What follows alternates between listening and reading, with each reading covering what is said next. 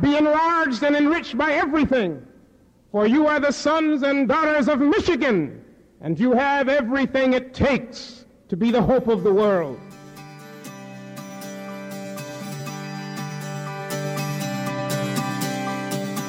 Hi, I'm Deborah Holdship, editor of Michigan Today. Happy graduation season! That voice you just heard was celebrated Baptist preacher and professor Charles Adams as he sent off the class of 1986. Brought the lofty, did he not? Very lofty. So, on May 1st, about 4,000 members of the class of 21 gathered for a pre taped virtual ceremony in Michigan Stadium. This sounds kind of weird, and it, and it kind of was. It was like a mm, drive in movie in the daytime. But the 90 minute production was top notch, and at least the students had a place to gather this year. They cheered, they booed, they took a bunch of pictures. A couple of them got in trouble for drinking from a flask. It was, it's all good. Commencement season tends to be jubilant and inspiring, and the speakers brave enough to accept the challenge come in every form funny, boring, serious, controversial. Michigan is no exception. This year, noted civil rights attorney Bryan Stevenson delivered a stirring speech. All sorts of interesting characters have spoken at U of M commencement, from sitting U.S. presidents to the former CEO of Twitter. I was there that year. He took a selfie with the entire crowd. Rob Havey at the Bentley Library did me a huge solid by pulling audio samples of an eclectic batch of prior U of M speakers. It's so illuminating.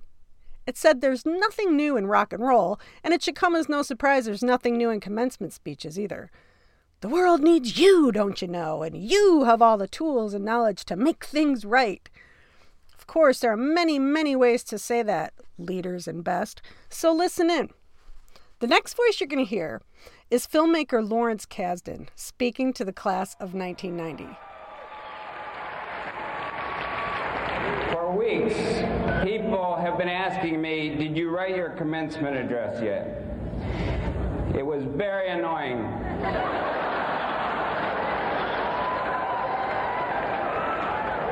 I felt that since I was returning to the scene of my collegiate career, I should approach this speech the same way I approached my term papers back then.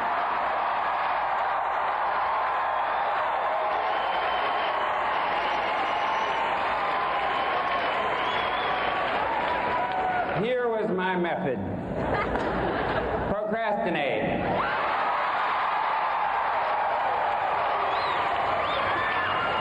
Then put it off a little while. As the deadline near, it's important to procrastinate a little more. And then when it was upon you, pull a nighter. But in this case, with this speech, I was worried about one thing. Is it possible to ask 14,000 people for an incomplete?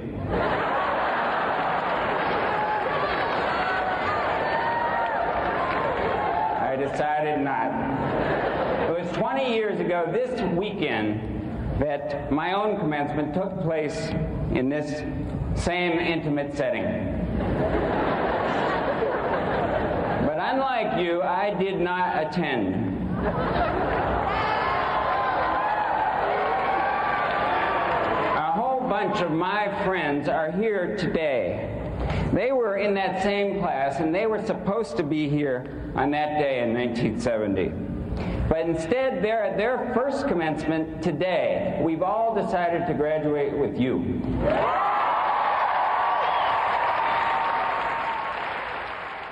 Even back then, behind my confidence and my optimism and my certainty about the world, there was a second me. One that lived in private, in secret. A second me who was confused and afraid and clearly unprepared to go out into the world. Well, for any of you out there who share this feeling, for whom confidence is a coin flipping from moment to moment,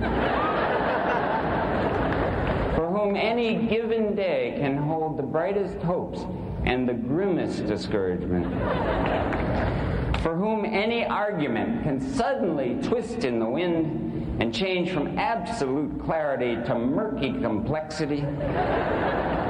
For all you people with at least two selves, I have this news. It never changes. Okay, see? Kasdan goes for the funny here, and the audience is eating it up. But as any good commencement speaker knows, you have to leave them with something, something profound. The hardest thing in the world is to let yourself know what you know. Why?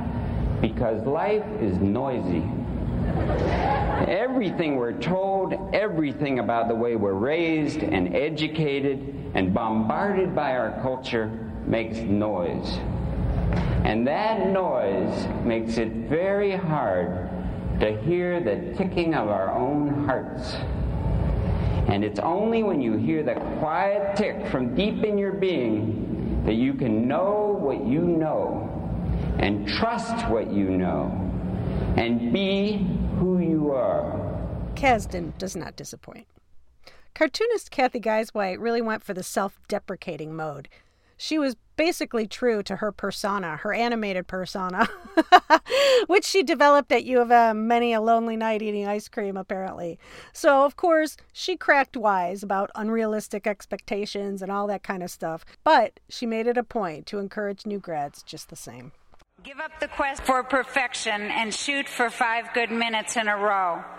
Remember what you love. If you want something to change, do something different. Let yourself graduate every four years. And when you're demoralized with no hope in your hearts and a pint of Haagen-Dazs in your stomach, crawl over to the box of junk you never quite got organized, pull out your diploma, and remember the best clue of all.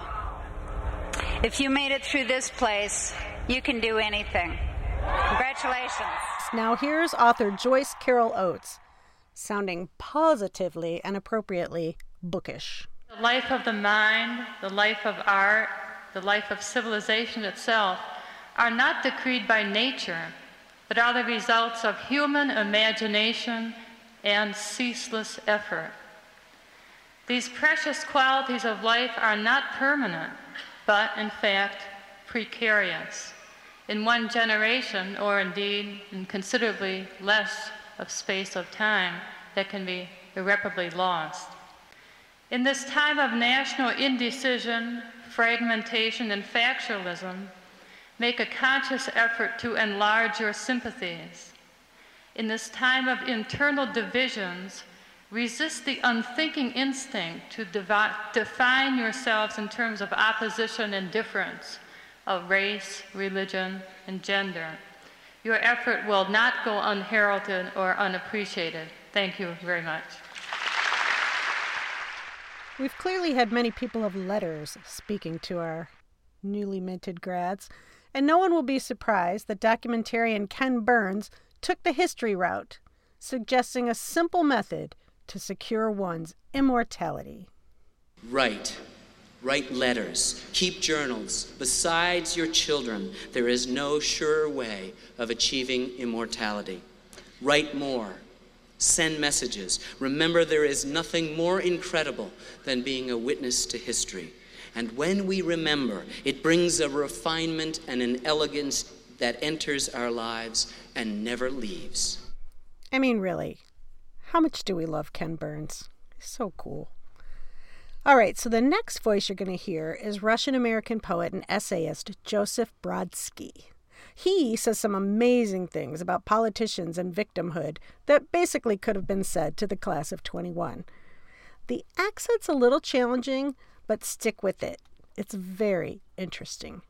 Try not to set too much store by politicians. By politicians, not so much because they are dumb or dishonest, which is more often uh, than not is the case, but because of the size of, the, of their job, which is too big even for the best among them. Don't expect a just world to be brought about by an individual or by any particular group of them, by this or that political party, doctrine, system, or a blueprint thereof. All they, all they or those can do at best is to diminish social evil, not eradicate it. At all costs, try to avoid granting yourself the status of, of the victim.